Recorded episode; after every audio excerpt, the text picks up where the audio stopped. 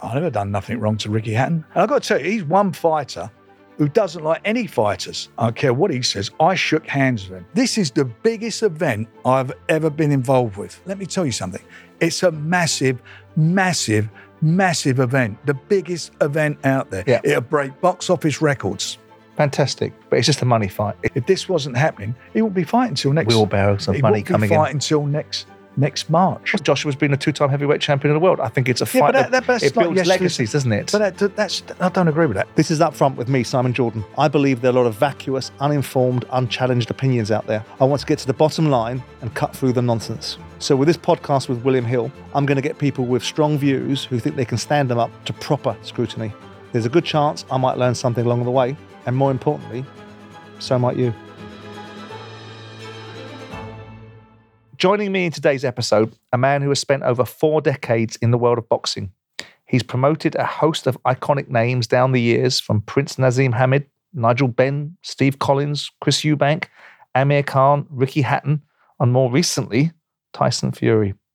From breaking the cartel to getting shot to going to the very top, Frank Warren, welcome to Upfront. How you doing, young man? Not bad, mate. Not bad. The old game changer, Frank Warren. The old game changer. Perhaps we'll talk about that during the course of this interview. changed the game.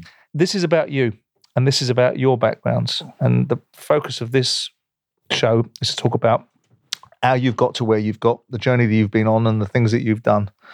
Um, and I suppose it starts with what made Frank Warren, what got you into a position to be in the business that you're in. It's an interesting business, just one you know that I'm looking at, and my eyes are getting wider and wider the more I look at it, as you've told me. Be careful what you wish Be for. careful what you wish for. Yeah. Talk to me about your background, Frank. I was born in Islington in 1952. I left school when I was about 14 and a half. And I drifted into doing a few things. I worked down Smithfield Meat Market. I worked down Covent Garden. I worked in, I wound up owning some pubs and nightclubs.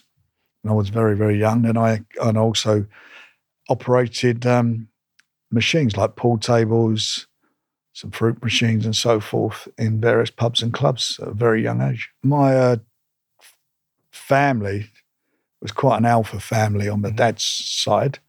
Four brothers, my three uncles and my dad, and they were, they were, you know, they were all known in the area. They were pretty tough guys. I did very well at school to start with, but I, did- I, I sort of stupidly lost interest in it and started bunking off school quite young, which Was- was stupid as well. But that's what I did. given that you, you you're in boxing, given that you've got people in and around your orbit that can handle themselves, and also I know that you were related to Lenny McLean, Yeah. um, who was obviously in Lock, Stock, and Two Smoking Barrels, but notwithstanding that was also you know a bare knuckle fighter of some repute, alongside with um, uh, Roy Shaw. Yeah. Any inclination or leaning for yourself to have ever gotten inside the ring? No, I, no, no. I, I never had the discipline. I used to, like as I said, I was involved in clubs and nightclubs, and I, you know, I used to enjoy being involved in them. You know, made money out of it, and also enjoyed the being out, out and about. So I had a couple of cousins who were boxers. Yep. Lenny was the second. Like, they weren't bare knuckle fights. They actually fought, they wore gloves, Right. and I put the I put the second fight, second and the, oh sorry, I put the third fight on the rubber match between them. I was only 20, about 23, 24. And Lenny was a couple of years older than me. Lenny was always a bully, terrible bully. He was one of those kids who was always big. Mm. And uh, he went to my uncle. They, he, he- first of all, we went to see him fight Roy Shaw at a place called Cinatra, spelt with a C over in South London. And uh, yeah, I know where that is. remember yeah. that? Yeah. yeah. Streatham, I, don't, it? I mean, I'll come from? Northland. Yeah, yeah, that's it. Yeah, and uh, he fought Roy Shaw, and he came out. I remember that the bell went. He came out, Lenny, and he hit him, and he went all over the place, Roy Shaw, and that's all he did. He never threw another punch. He Mm. went to the cor- went to the corner, put his arms up on either side of the ropes, and went to him, "Go and hit me on the chin," and he must have hit him about you know 25, 30 times, and he just slid down the post and. What, what was going on there? My uncle gave him a terrible telling off afterwards. Say, what, what do you, you know, because we only went as spectators, how stupid it was, and that was that. And then about six months later, he went to see my uncle Bob, and he said, uh, "I've made it. There's a rematch. They want to do a Yeah, I rematch." remember. I've seen. the- I've seen the videos of it. Yeah, and we, uh, so we um, put him with a tra- or put him with a trainer who was uh, Freddie Hill, looked after both the Finnegan brothers, Mm-hmm. and he obviously couldn't be training somebody who's, who wasn't licensed by the board. He could train him, but he couldn't get in the corner with him. So on the week of the fight, Lenny said to my uncle, "Look, I'm told if I win this fight, there's going to be trouble and all this stupid talk." So on the night, my uncle Bob and I were his cornermen. You broke the cartel at the time, didn't you? There was a cartel of Mickey Duff, and Terry Lawless, and Jarvis Astaire that had And everything, Mike Barrett. and Mike Barrett that had it all tied up, and it was more to do with venues, wasn't it, than And anything else? TV. And TV. Is there anything different today? I mean, there's there's you, Yeah. there's you, and there's Eddie Hearn and his crew, and there's Ben Shalom, and and Kalle Sauerland and Wasserman's. But isn't there a little bit of a cartel mentality here? No, because we opened it up. You know, I mean, well, I say I opened it up because first of all, is you couldn't book Wembley, you couldn't book York Hall. I couldn't book York Hall. Right. You couldn't book the Royal Albert Hall because they had exclusives, and I get that and understand that. BBC did not want to show any of my fights, and ITV at the time did show boxing, but it was overseas boxing from America. They never had any domestic boxing. They had a little dabble at it, and it all fell apart for them. They'd done some shows with Eddie Thomas when he got involved with John Conti, but it didn't work out. And when I finally got involved with ITV and got them, and it was Thames Television in those days because obviously they had all the different regions, Mm. and got involved through Bob, But- the late Bob Burrows, who was a great guy. That broke the mold. That gave me a, a lot of um, strength to sign fighters, so you are going to get some exposure. I fought for live TV, border control, cartel. We do not want live TV. It'll affect the gates. And they were putting on some shows that were pretty crappy at that time because they had it themselves. Was, I remember the night of the Tijuana tum- Tumblers that they called them. These Mexican fighters come in. They lasted, I think between them lasted about six rounds in four fights. And the place was at the uh, Albert Hall. There was 1,200 people in there. That was it. So I got back into it. I got into it. I had to find my own venues. I had to be creative. I was putting them in hotels. I eventually got to Ali Pali where there was a tent. I booked circus tents. I had to do everything I can to find a venue. And eventually I broke down the the uh, that I broke down the whole thing that I could promote at York Hall. I got eventually to the Albert Hall. It took me about 15 years to get to the Albert Hall, mm-hmm. Wembley and so forth. And then arenas started ha- starting built around the country. But we did we couldn't do that. And I, and then the, I, I mean I was constantly at war with the board, you know, threatening to take them to court, or injuncting them, everything. And I won everything. Or they backed off because they knew. I thought they at first they thought I was a nuisance and I'd go away. And I had the bit between my teeth because one because I was really enjoying it. Mm-hmm. I don't mind having a little bit of a battle every now and then. So I got my bit between the teeth, and I was determined to not be bullied by anybody, and managed to, as I say, to to you know to basically see off the opposition and start signing fighters, which is the most important Right. thing. Signed a lot of fighters up along the way. Brought Joe Bugner back. And I got my first Aussie TV Joe. date- Yeah, I got my first TV date back Yeah. uh, off of um, ITV at the time, and it went on from now. What kind of promoter are you? First of all, it's a business. Yeah. So am I going to look after myself? If I can, I will. Am I a gambler? Yes, I am. Yeah. I, I you know, I'll have a punt, big punt, because that's the background I came from. You know, betting. Will I do something to spite myself? Yes, I'm a bit of a bit of a masochist in some ways. Will I pay more than I should do? Yes, I've done that. Mm. But I always look at the end game and what, what I can do, and take you know, take each opportunity that I can make or create, or it's available, and try and make the best of it. I'll tell you why I ask because it, there's a controversy follows you at times. And I guess if you put yourself in the kitchen, it's going to get hot at times. But you've had well publicized fallouts, or that's my perception of them, with Joe Calzaghe, with Tony Bellew, with Ricky Burns. And there is a rumor that follows you at times about that you don't pay your fighters, that you don't look after them, that getting money out of you is a bastard job to get. When that accusation is made of you, or made to you by me now in this instance, what's your reaction to that? I'd sue whoever says it. If I didn't pay a fighter, what would you do if you're a fighter or a manager and you don't get paid? Yeah, but you know how it works, Frank. We've seen it. We, uh, No, no, no, no. no, Compare it away from you for a second, and come, we'll come back to you in a second. We know that bloody Don King had Tim Witherspoon in the bleeding poorhouse. Uh, right? So we know it exists in this America. sport. We're talking about the boxing Yeah. board of control in this country. You don't pay a fighter, you're called before the board. And if you don't pay them, they take your license away. And I've seen it happen. So where's this come from then? Because it, right, it- so your answer, let's answer yeah, everyone. Right. Ricky Hatton. I've never done nothing wrong to Ricky Hatton. In fact, I made available publicly all of the money that I paid him whilst he was with me. And it came out later that in a court case, when his trainer sued him over short, according to the trainer, shortchanging him, that um, he was being cross-examined by um, the barrister and the, the lawyer at the time who, re- who represented Ricky was uh, Jonathan Crystal. Sorry, Jonathan Crystal was doing the cross-examination. Asked a question of Ricky Hatton, "How much did you get for a certain fight from me?" And he said, "I remember that fight. It was the first time I ever got a million quid." And I'd already they asked me if they could see what what I'd paid him, and I gave it to him. He said, "Well, look at this invoice. This invoice is for two hundred fifty thousand pounds more. It's worth for a big world title fight or anything." Mm. He said, "No, no, no, no. That's on it." He said, "Well, there it is. This is the statement. It, this is the invoice, your invoice, and this is the statement proving it's paid in back." No, no, no. And it turned, and they stopped the case. They asked his barrister asked to stop the case. Let me just. It's very it's go on, important. go on. So what happened? He had a big fallout with his father over money not being Oh, declared. with Ray, yeah. Yeah, very. yeah, yeah. This is well known. They had a. fi- It's, it's, public. You know, it's been in the newspaper. They had a fight. And he Yeah, never spoke to his father. That was over money. Naseem Hamed, and Ricky's a pal of mine now. We, you know, after all this, he came. I know because I never, I never dealt with him direct. I dealt with the old man. Right. So he's part. Naseem Hamed, he, I walked away from him. That's what happened. It wasn't over money.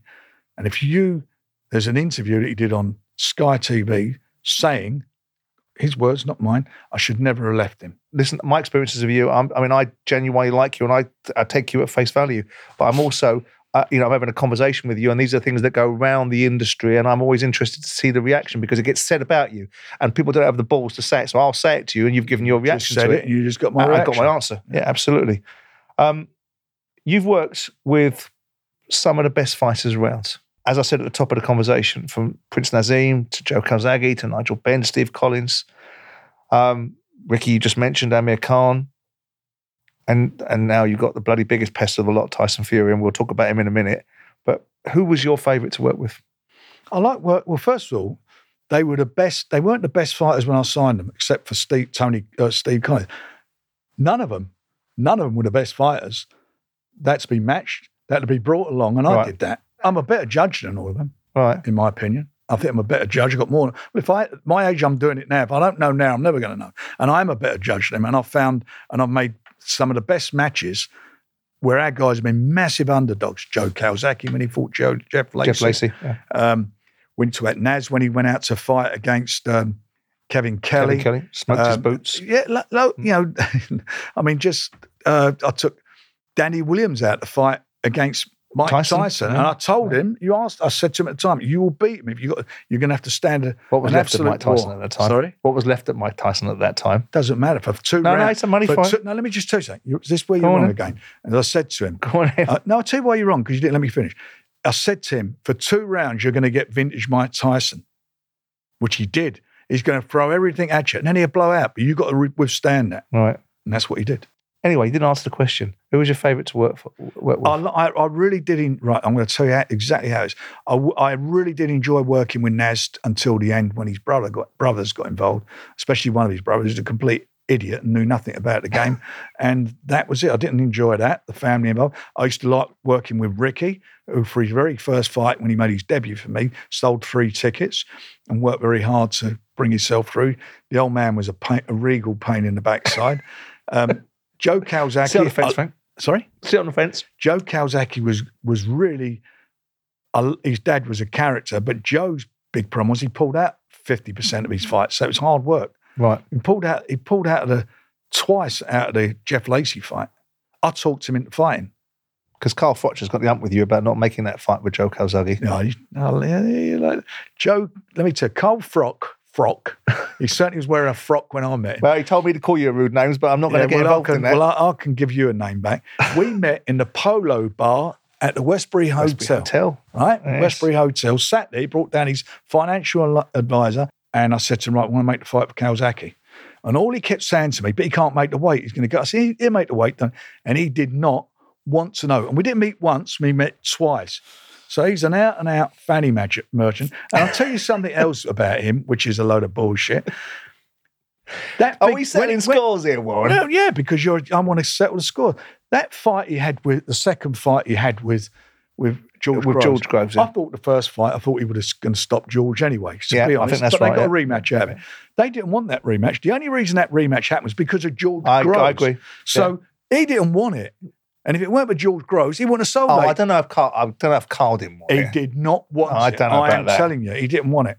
Maybe Eddie And didn't George, want it. well, was, I get fighters saying I want that fight, and and I, and we'll see where we go with it. But he did not want it. But but but let me just say, he didn't want to fight Joe Calzaghe. He did not want to fight him, and I'll tell you, Well, he'll dispute that he can dispute it to the cows come. It's a shame Dean's not alive. But he, what did he come to meet me for then? I don't know. Maybe you thought you was going to make the fight for him. I did make try to make a fight for him. I wanted to make that fight. He didn't want to fight Joe. Hmm. Is he going to move up to light heavyweight? When's he moving up to light heavyweight? I said, what are you worried about that for? Fight him now. He's not like him. And that is the truth of it. And he can sit and tell you what. And I've got to tell you, he's one fighter who doesn't like any fighters. He always does his slag everyone. He was so jealous of Amir Khan. He fought in Nottingham. I remember this. It's one reason he gets he don't like me. I know that. He fought in Nottingham. So I said, so I said to him, look, and, and, and they, I don't know what gate they did there, like three, 4,000 people in this arena. So we said, well, let's take, I want to take uh, Amir up there. We took him up there and sold the whole place out. And he had a six round fight, Amir. Look at look how happy you are with that. I just find it, uh, it, it, it, was fun. Okay, well on that line then, have you ever managed to persuade a fighter to take a fight that the category didn't want I think I did that with Joe Calzaghe against who? against Jeff Jeff Lacy. Lacy. Right. because his father rang me and he said to me, and this is after he'd already postponed the fight a couple of times, and he was going to get stripped. He said to me, Frank, he's injured. He's, uh, Joe's injured. It's a Saturday. I always remember it about a week before the fight. I went, what's the matter? He said, he's hurt his hand. And I went, oh, bloody hell. I said, well, look, he's hurt his hand, he's hurt his hand. I said, but they'll, they'll strip him and nothing, he can't fight back. And his dad said to me, Frank, there's nothing wrong with his hand. He said, I don't know what it is. He said, speak to him. So I rang him and he was right old, whin- you know, I, I like Joe Biden, don't get me wrong, but he was a right whinge bag. You know, he could be a right whinger. And so I, I said, Joe, oh, hello. Well, you know, he's all like that. And I, I thought, I said, what's the matter? Liven yourself up. So I said, what's the matter with your hand? So he said to me, um, oh, I don't, you know, I'm not, uh, it's like this and that. So I said to him, well, you, don't, you only need one hand. And I would, ne- you asked any fighters, I always say, you're not fit, don't fight. Yeah. You can always postpone. So I said, we only need one hand. He went, what? I said, You'd beat him with a jab. I said, you would take him apart. And I brought him over twice. He put, fought twice on my cards, Lacy. And, and at that time, he was a world champion. Yeah, I remember. And they thought, Yeah. and Showtime, he was their sort of middleweight, super middleweight, going to be their Mike Tyson, a tremendous puncher. And he was a and he was a massive favourite. I'm not I'm talking about a massive favourite for this fight. So I said, You only need one hand. He went, Well, I said, all you need to do, go, go, go out and buy yourself a trombone and just practice with that. I said, you will take his head off. He won't get near you. He can only, he'll only catch you. He can't out jab you. You're too fast for him. And as we're talking, as I'm talking to him, I can feel him lifting on the phone. He's like, he's oh, you gone- well motivated yeah. you. So I said to him, "Come." No, I don't know about that. So I said, "Don't tell my wife that." So he said, "So he said, um, and eventually I've got him there. So now let's. I want to fight him right now. Where is he?" So anyway, I put the phone down. His old man rang me back. He rang me back and he said to me, um, "I don't know what you said to him." He said, "But he's, He's a it's on." animal, He said, "No yeah. problem." I said, "You sure his hand's okay?" Definitely. Anyway, so the week of the fight, I mean, I- all I do is keep on at him. On the night, on on, on the fight, the fight, he destroyed him. When I say destroyed him, absolutely destroyed. He, he, Yeah, I went to the his- fight. he wrecked his career. Yeah, I went to the fight. He was never the same guy. And I, and they should have stopped it. If that had been my fight, I'd have pulled him out. And after the fight, we're at, we're there, and, I and he takes his, took his gloves on, and he's obviously he's southpaw. And I said, and I got his hand, and I squeezed it. I said, "Well done, never flinched." He never got the credit, though, Calzaghe, that he should have got. Calzaghe was a if if he Is that your fault? no, it's not my fault. He keeps pulling You're out his promoter. 49 and 0. people don't talk about Joe Calzaghe in the breath that they Well, should do, should they? Well, I'll give you another example then why. It may be. I got him a job on kids. You know, I remember he used to have the, like the, I don't know what it is, the, the swap shop, whatever that was back in those days. And this is a kid show. You know, it's a new audience for us. He, they're going to do a big thing about boxing. He's the star of the show. Star of the show. Saturday morning, right? You've got to be at the studio. He lives in Wales, whatever. I get a call about eight o'clock Saturday morning like the wind John. Hello, Frank. Like there's a little wind. So I said, What's the matter? He said, I'm not feeling good. So what do you mean you're not feeling good? I said, Where are you? He said, I'm home. So what are you ringing me at? at you're supposed to have been in London to be at the studio and it's eight o'clock and you're in Newport in Wales. What's going on? Oh, and I thought, I, I don't. So what am I going to say to these people? Rang them up and they were so, quite rightly pissed. Too late to even find anybody to and, wreck their show. Another time was Joe, I've got, got a bit of advertising for you. Said, it's not a lot of money. It's Marks and Spencer's. They want you to wear, do their underwear, like the pants and all that. So he said, Oh, I'm not doing I'm not doing that. I said, Why are you not doing it? Well, I'm not walking around my underwear. I said, You're fighting a ring with a pair of shorts on. What's the bloody difference? so he said, I'm not doing that. Anyway, so cut a long story short, weren't a lot of money. It was 10 grand, but which wasn't bad money back those. But more importantly for him, it was going on in every billboard Mm. every Marks and Spencer store in when they had stores in Europe and all over the place. You remember when they was before Mm. they put Yeah. so he was gonna he was the poster boy. He didn't do it, and they did it, and uh, and and then from there, um, what's his name was at Arsenal, Freddie Ljungberg. Yeah. He wound up getting a getting a short. He would have got that, Mm. and so.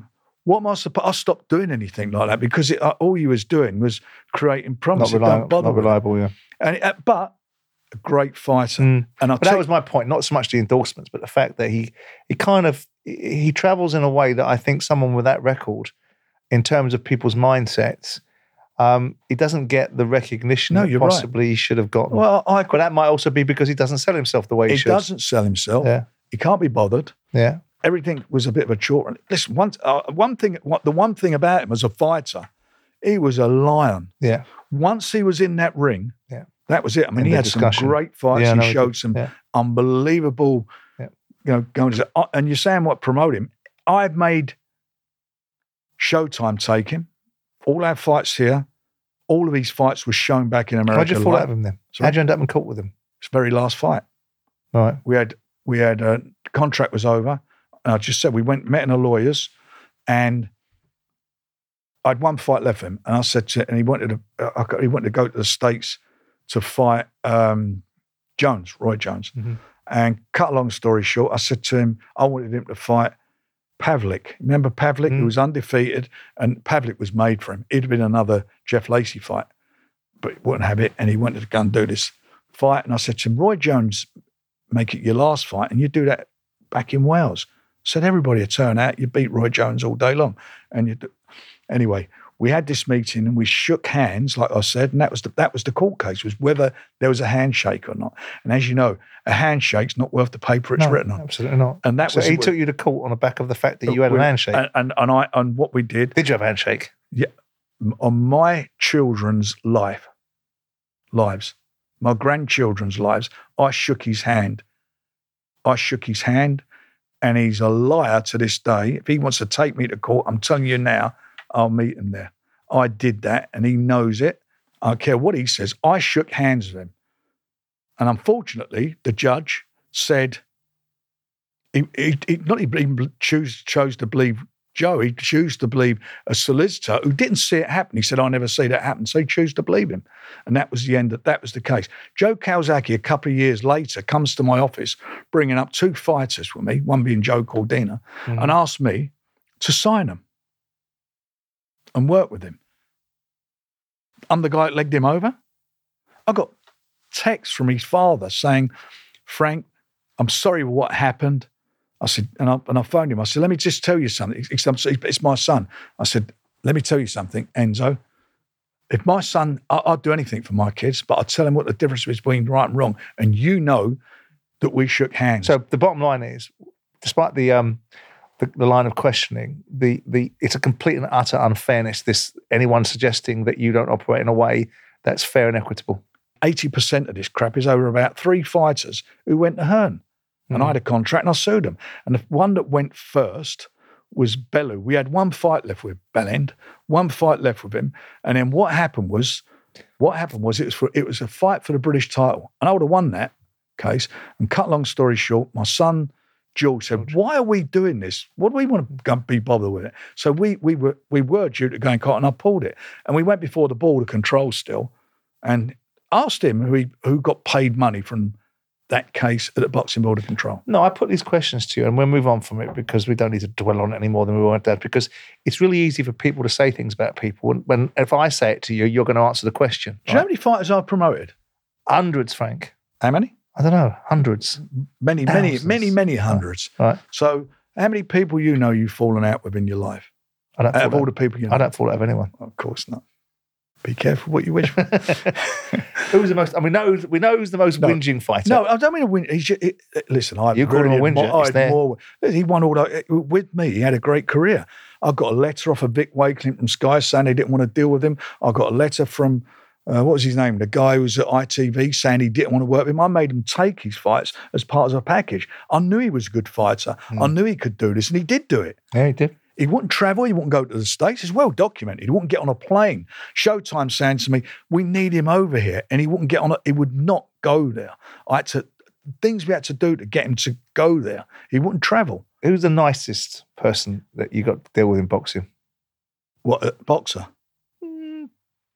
Oh, In the world of, boxing. I've got lots of friends from boxing, you know, lots, lots of nice fighters I do. I mean, Naz is, is a friend, um, very good. You know, I speak to, speak to him a lot. I mean, he, as I say, he's asked me to look after his boys. Um, I like him. I love Tyson. Brendan was a big, big friend. Brendan Big friend. Big friend of mine. We used to speak most days. What about the um, any good friends in amongst the other promoters? Uh, Brent, big good friend. I mean, I'll get on all right with uh, Bob Arum. I've known Yeah. Bob since I've done my first show with Bob in 1985. King, I worked with. We were partners for about four years. For about four years. Um, Because there does seem to be a lot of rancor between you guys. I mean, you got lots to say about Eddie Hearn. Eddie Hearn's got lots to say about you. And I've Ben never- Shalom's I- new I- kid on the block. I've never met him. I'm, I've, I've only met Ben Shalom twice, um, very briefly. Um, Eddie Hearn. But you're always digging at one another. Oh, I'm, I, all I do is respond to it. I don't. You, you go and look at any. I mine's all response. Hmm. Yeah, a- absolutely all response. But they make up. They make up their history, don't they? All this, like they're Well, all it just tough seems to be a lot. guys. Of, I, come it from a seems to be tough a lot of background. bullshit, Frank. Of to be a lot of is. I, bullshit. I I- come from. I, I come from a tough background. yeah. And I don't want to be in a tough background. Know, I don't want my kids being. My kids are all gone, been well educated, all gone to uni. That's what Yeah. I want. You know, you move on. They talk like they, they're gangsters. I mean, you know, you know Barry Hearn's an accountant, Hmm. but you talk to him, you think he was one of the mafia. I mean, I, you know, all the fights he's had. And this, I mean, he couldn't. Well, he just couldn't go two rounds in a revolving door, could he? I mean, he, you know, and you talk to these, talk to this nonsense. They talk such garbage sometimes, and make up make up stories about themselves about these. I mean, was it his story, Barry? that I wanted to see if he was a tough guy, so I put him in the ring and I threw him my best right hand. Who would do that to your son? With, with his son, yeah, Eddie. And you know, it's a story. Yeah. No, because I, I mean, you know that I've had a few run-ins with Yeah. with Eddie Hearn, and I'm always conscious of every time because you and I get on quite well, and every time I talk to you, I have a different conversation with you than I have with Eddie because I can't, I can't stand bullshit. I can't stand Nor people. me. I can't stand people that's like nailing a jelly to the wall. And you have a conversation with somebody, and you know that they're not saying something that's true, and you're trying to make them accountable for it. And what they do is they redirect.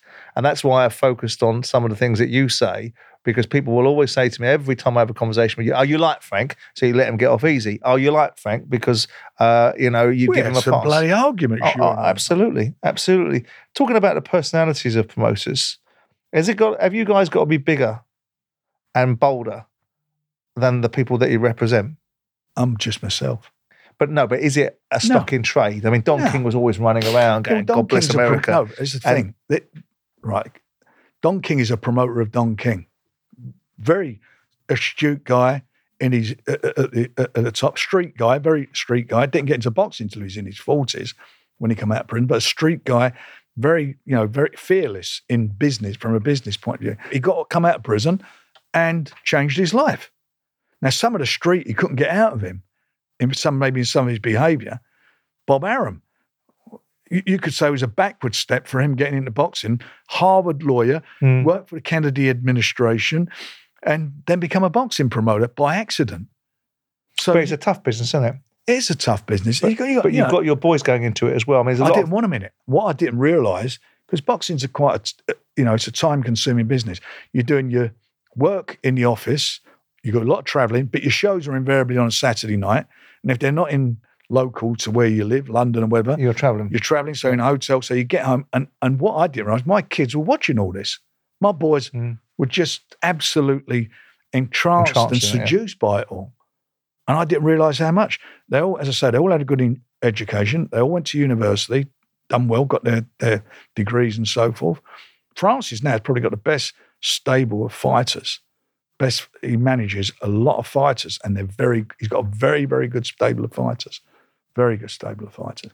when you look, I mean, I, I listen. I, I think Georgia is a smart as paint, and I think that uh, there's a lot of things that you guys do well. I think there's a lot of things that the other guys do do well as well.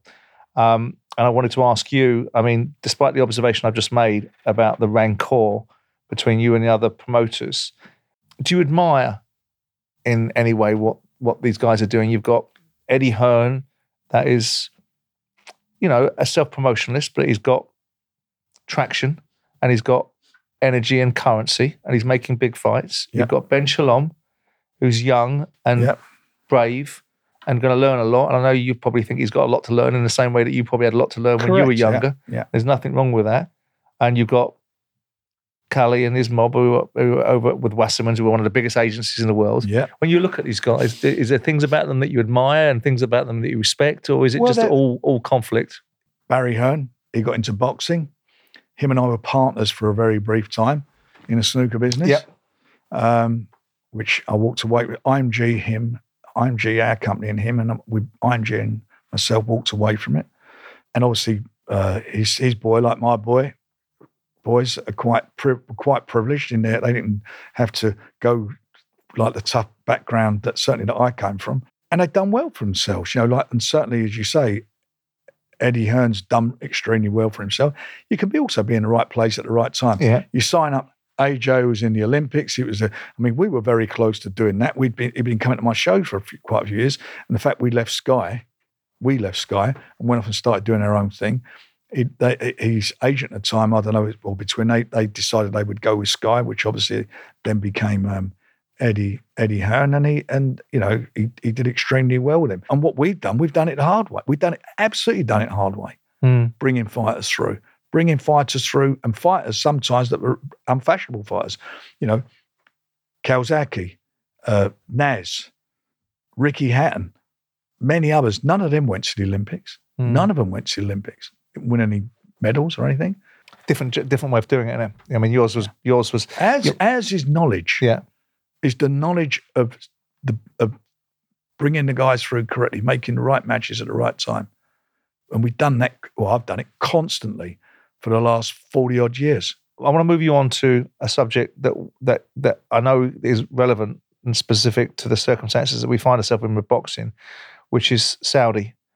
And it isn't just boxing; it's obviously Sport. sport, full stop. And I have my view on whether it's a good thing or a bad thing. I think every country should be able to evolve, but it shouldn't balls up everything else for everyone else by the very nature of the fact that it's got more money than it knows what to do with, and it wants to create a position in sport for whatever reason it wants to do it. It's I mean I know. It, it, if you're doing business with Saudi, you're probably not going to want to answer this I'm question too bit- readily. It's not a question Right. about doing business. It's, doing- uh, it's it's not a good thing, though, is it? I don't agree. I, I mean, we're doing we are doing business with. But they're polluting the landscape because, and, and, when you- they don't, when they don't choose to do something, Well, you you, you know suit them. people want it. You, you want it, but you're you're saying Saudi Arabia. There's all this criticism about them. So they're coming into the 21st century and Yeah. they're, they're out there. They're trying to say, right, this is our country. What have we got? We've got, Got no problem with that. We can do. I've got no problem with that. Okay. Is it any different than when Abramovich came here? No, it's just as bad. Or the same thing up in Man City, No. where it changed the whole landscape. You're missing the point. You're missing the point. That that changed the landscape of football, but it football got played, right?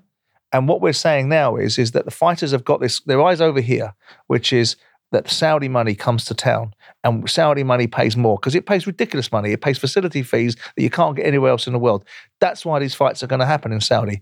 And if Saudi decides, oh no, I don't fancy this, or we'll piss ball around for a year, or we won't make offers, or we'll get everybody at it. We'll get you involved in a conversation about moving the Chisora fight and maybe having the Usyk fight in Saudi, and the contract doesn't come through, and everyone gets their knickers in a twist. And then we get the situation happening in December where they, they talk about making a fight and everybody gets involved and Skills Challenge become involved, and Usyk signs with Skills Challenge, and everybody thinks there's going to be a fight. And then for some reason, it doesn't happen.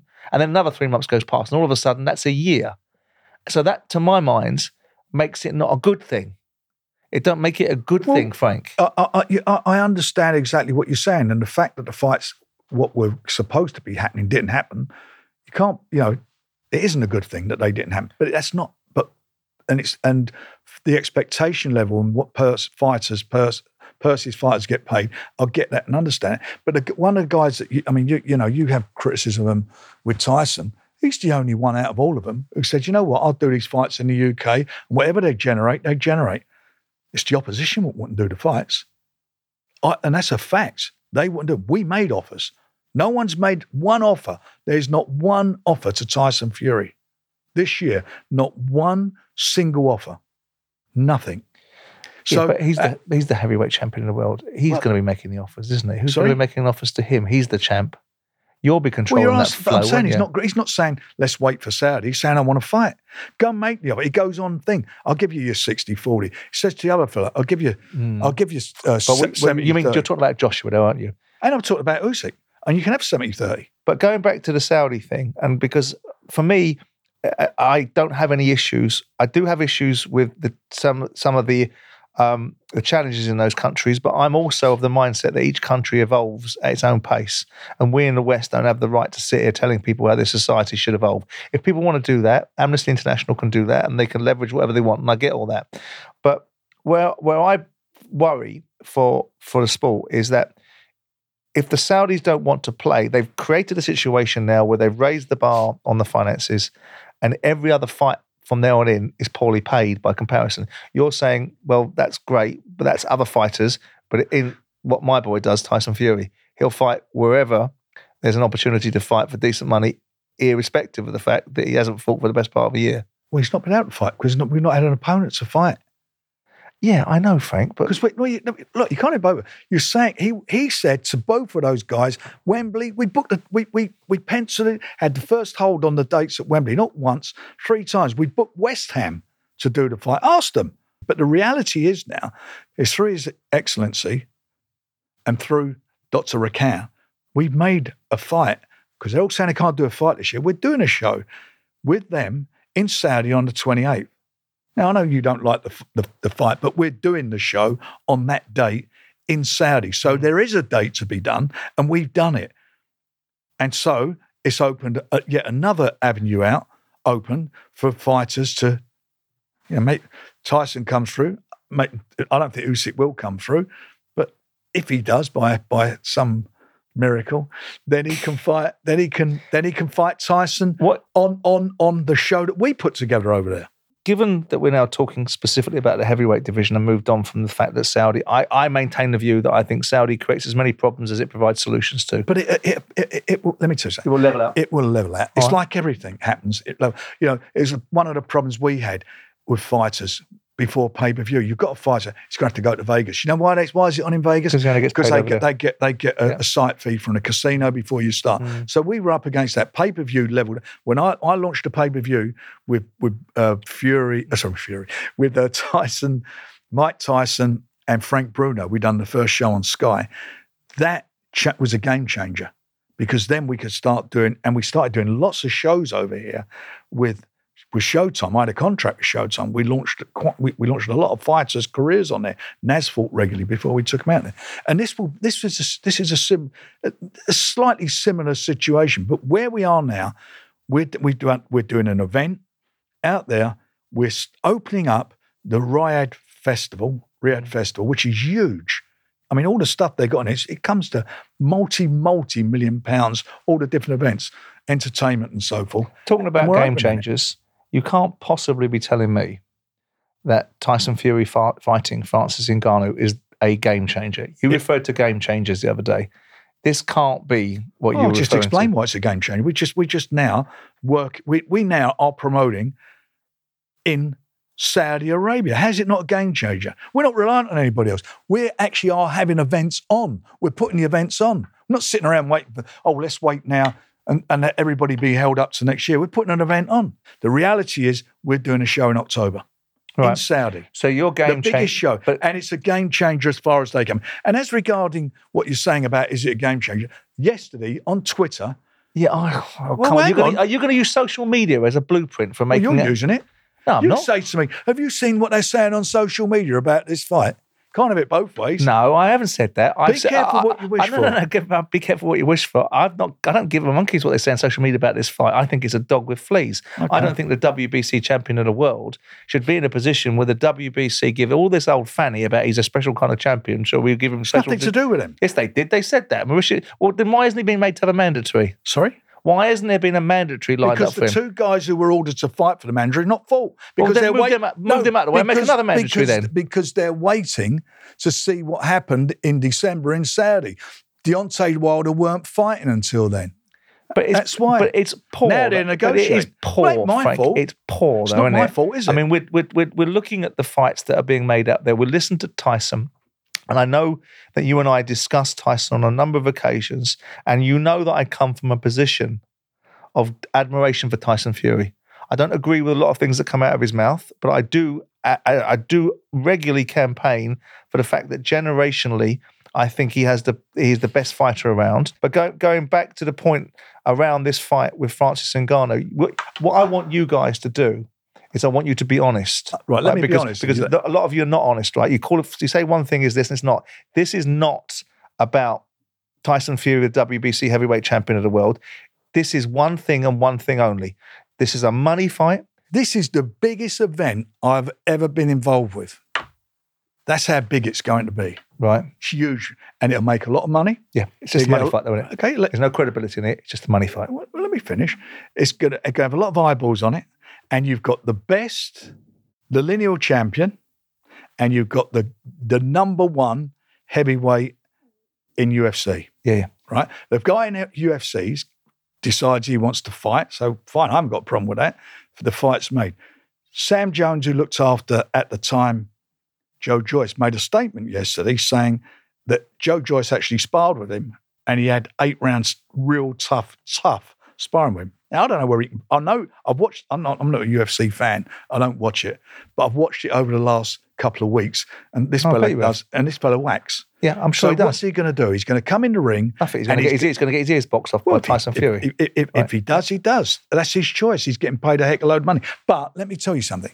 It's a massive, massive, massive event. The biggest event out there. Yeah. It'll break box office records. Fantastic, but it's just a money fight. It's just a money situation because you've got It's Khabib- called professional well, you've boxing. got you've got it's called but you're a mixed boxing. martial artist, right? Even Khabib is coming out and saying there is no chance that this MMA fighter does anything uh, uh, that, that, that, that to Tyson Fury in this fight. In the same way if you put Tyson Fury into the octagon with him, Tyson Fury would lose in that discipline. So I don't mind, but all I all I want to have is an, an acceptance from you because because there's this constant debate. My my my motivations are I love boxing. I love the sport of boxing. I love the integrity of it, or my perceived version of integrity of it. Given the fact that I've come from football, I think there's very little integrity.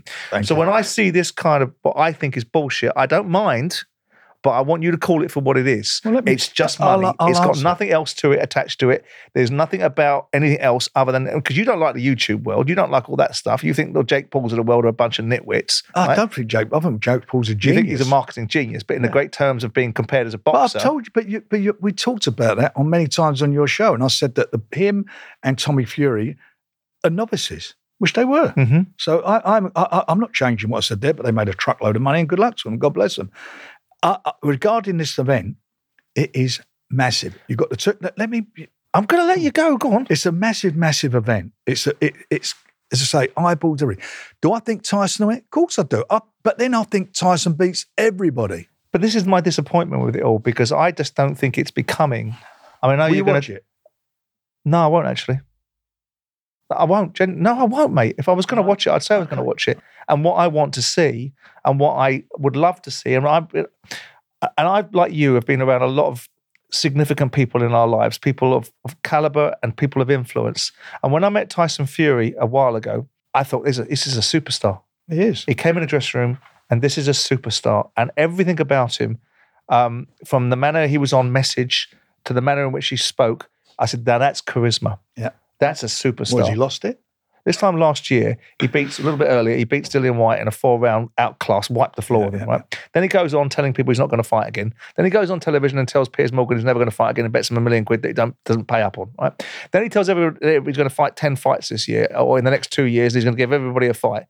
And now we've got the WBC heavyweight champion in the world in with thunder lips Well, he did. He did retire, and he had enough of for it. five minutes. Everyone knew he was Well, coming back. Even his own dad knew he I was knew. coming he- I said. I said once he gets gets fed up with it, he'll come back. But that's how, that's how his mind was. That's it. But regarding what you're saying about charisma, why do you think he's getting paid the money he's getting paid for? Because he's got charisma. He's massive. He's he, this is Tyson Fury broke all box office records in Vegas for heavyweight title fight against Wilder. Broke box office records. Mm-hmm. Purse bid against uh, Whyte broke the record for a purse bid ever. You did. Yeah, well, Yeah. No, he did because it was, he was his fight. I paid for it, but it was his fight. The Wembley broke records for any event to ever take place at Wembley. Any event on a one-day event broke all records. Netflix has got a series coming out, reality series next week. Oh, Mm-hmm. sorry, next month. That's charisma. All those Right. things are charisma.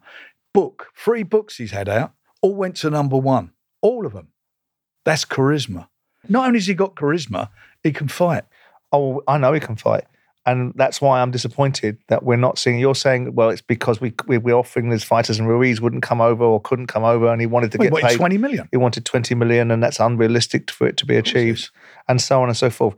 But do you worry? Because I've gone from being an absolute dyed in the wool, probably slightly biased Tyson Fury fan to go and you're getting on my nerves a bit now. Because, because well, it is in part because I think he's difficult to deal with. I think it makes your life difficult for him to deal with because I it think he's got over, it- over, over. it's- I listen, I listened to Carl Froch, your mate, saying when I fight Kessler, I in order to make this fight happen, I'll do 50-50 because it makes the fight happen. I got respect for the other guy, yet, Well, Kessler come over and had a great fight with, with Joe Calzaghe. and I understand that, but it made the fight happen. Yet we get into a situation constantly and and and persistently where Tyson is always on the other side of the argument where and you're going to say is commercial man what that's the value in the conversation but if there's no fight at the end of it it doesn't matter if Tyson's got 80% of bugger all he's got bugger all out of a fight Correct. right so he's now going to fight an, an MMA guy to get paid rather than have made fights No, against no, Usyk he- on a 50-50 no, he's basis and everyone gets paid Sorry, just stop. How can you make a fight with a guy who won't fight you?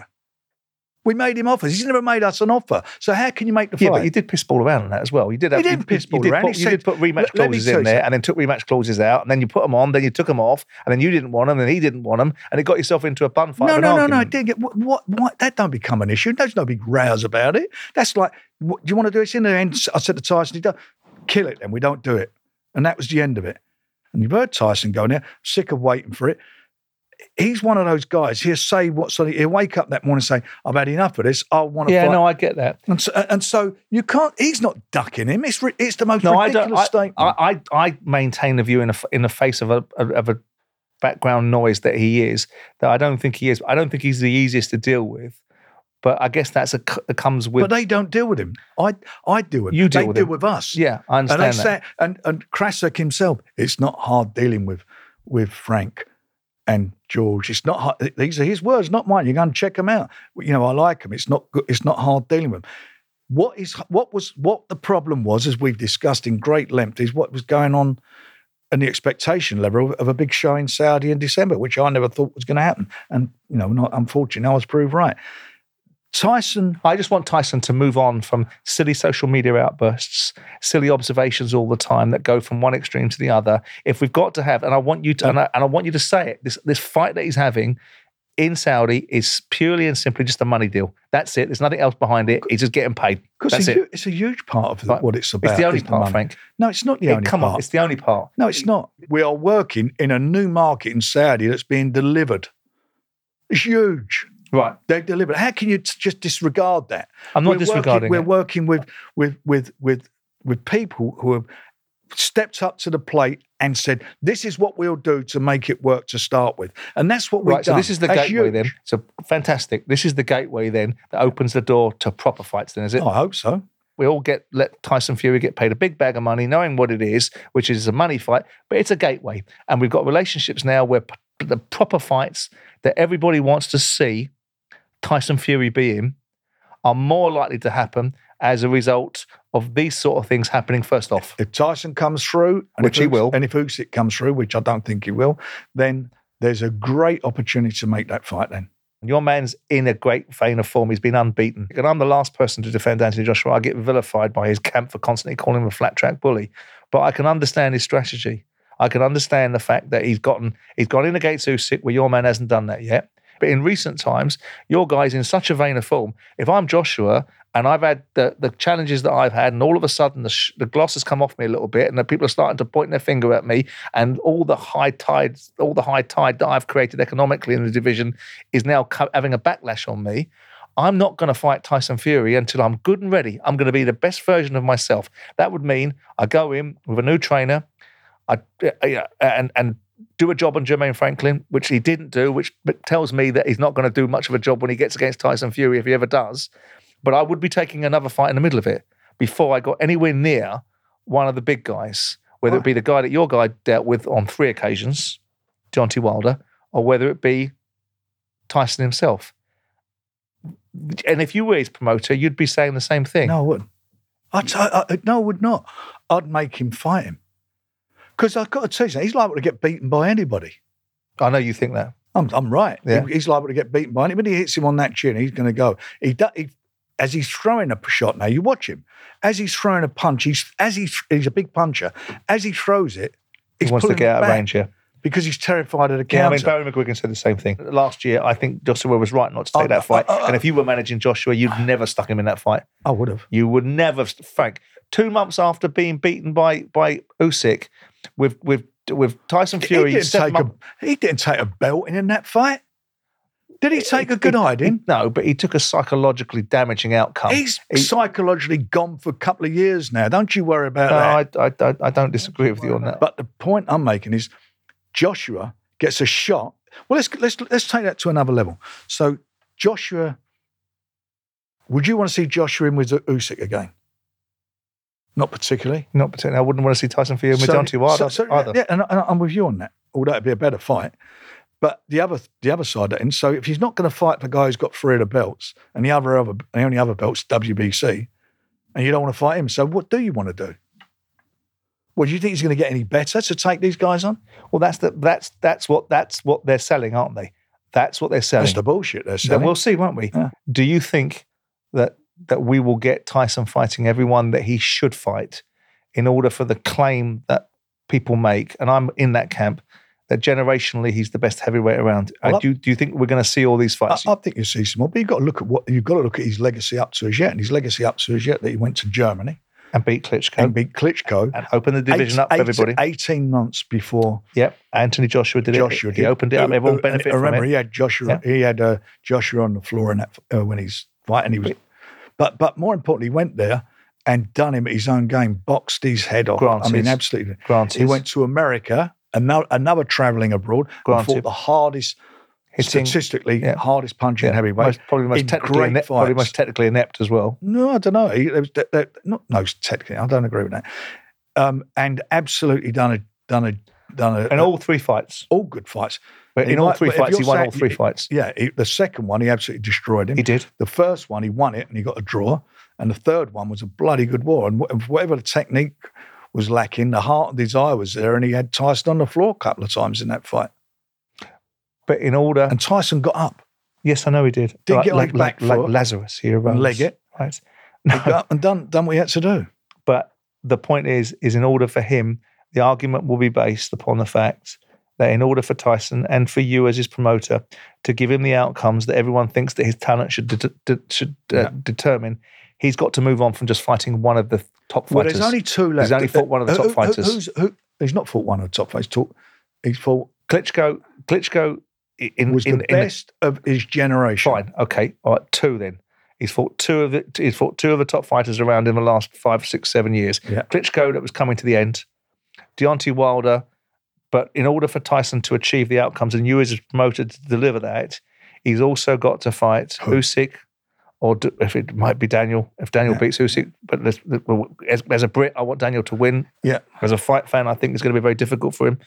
Um, he's got to fight Joshua. If Joshua's still on the scene, if Joshua does a Why, number, why beating Joshua is is that a defining? because I think Joshua's been a two-time heavyweight champion of the world. I think it's a Yeah, fight but that, that, it like builds legacies, doesn't it? But that, that's I don't agree with that. It's like saying, you know, when when uh, Larry Holmes fought Mike Tyson, Larry Holmes was a great fighter in his time, but when he when Yeah, he but he was or- or 40 odd years of age, yeah, well, that's it. And, 21 and, year Jo- and. Joshua's had the crap kicked out of him in the last few. I mean, he's what's he had in his last few fights? He's lost what three of them. No, I agree with you. So but I'm, I, I wouldn't call I'm, it. I'm just I- trying to. He's I'm, not a I'm legacy trying to finish off the legacy thing with Tyson Fury by saying Usyk, if he's still around, Usyk and Joshua at this moment in time are the two names that we're talking about that have resonance attached to it. Zhang, because he's already fought Deontay Zhang, Wilder. Zhang and Joyce. and Zhang and Joyce, right? And and and do you believe in your mind's eye that he's going to that all of those fights are going to be made? I believe they will be made. If he wants to carry on fighting, they'll be made. Absolutely. In the meantime, he's got he's got to keep. keep I don't want him being out of the ring until if if this thing wasn't happening in Saudi, this great event in Saudi, which is going to be the biggest event I've ever been involved in. If this wasn't happening, he won't be fighting until next. Wheelbarrows of money won't be coming in. fighting until next next March. There's a lot to uh, talk about legacies. And uh, your mate Carl was throwing them around about legacies the other day. And you'll probably agree with this one because he was criticizing Anthony Joshua's legacy. But for you, what defines a legacy? What as a fighter? Yeah, as a fighter. Um, I think willing to fight the, who's ever around, the best that are around, and willing to step up and do it. And and and I think Ricky Hatton has- has a legacy because he stepped up and fought everybody. He was he's actually in a in an era where there was two really good fighters at their best in in Pacquiao and and Mayweather. and Mayweather. Yeah, I yeah. think in another era, And he fought them all. yeah, and he fought them. So then the question is, if Tyson retired tomorrow, how would you define his legacy? I'd, I'd define his legacy as this is the guy who wanted to fight everybody. They wouldn't want to fight him for the reasons we've explained. And if you look at the look at the others, uh, Naz, Naz wanted, you know, there was no problem with Naz. We made Naz with, with everybody who was around.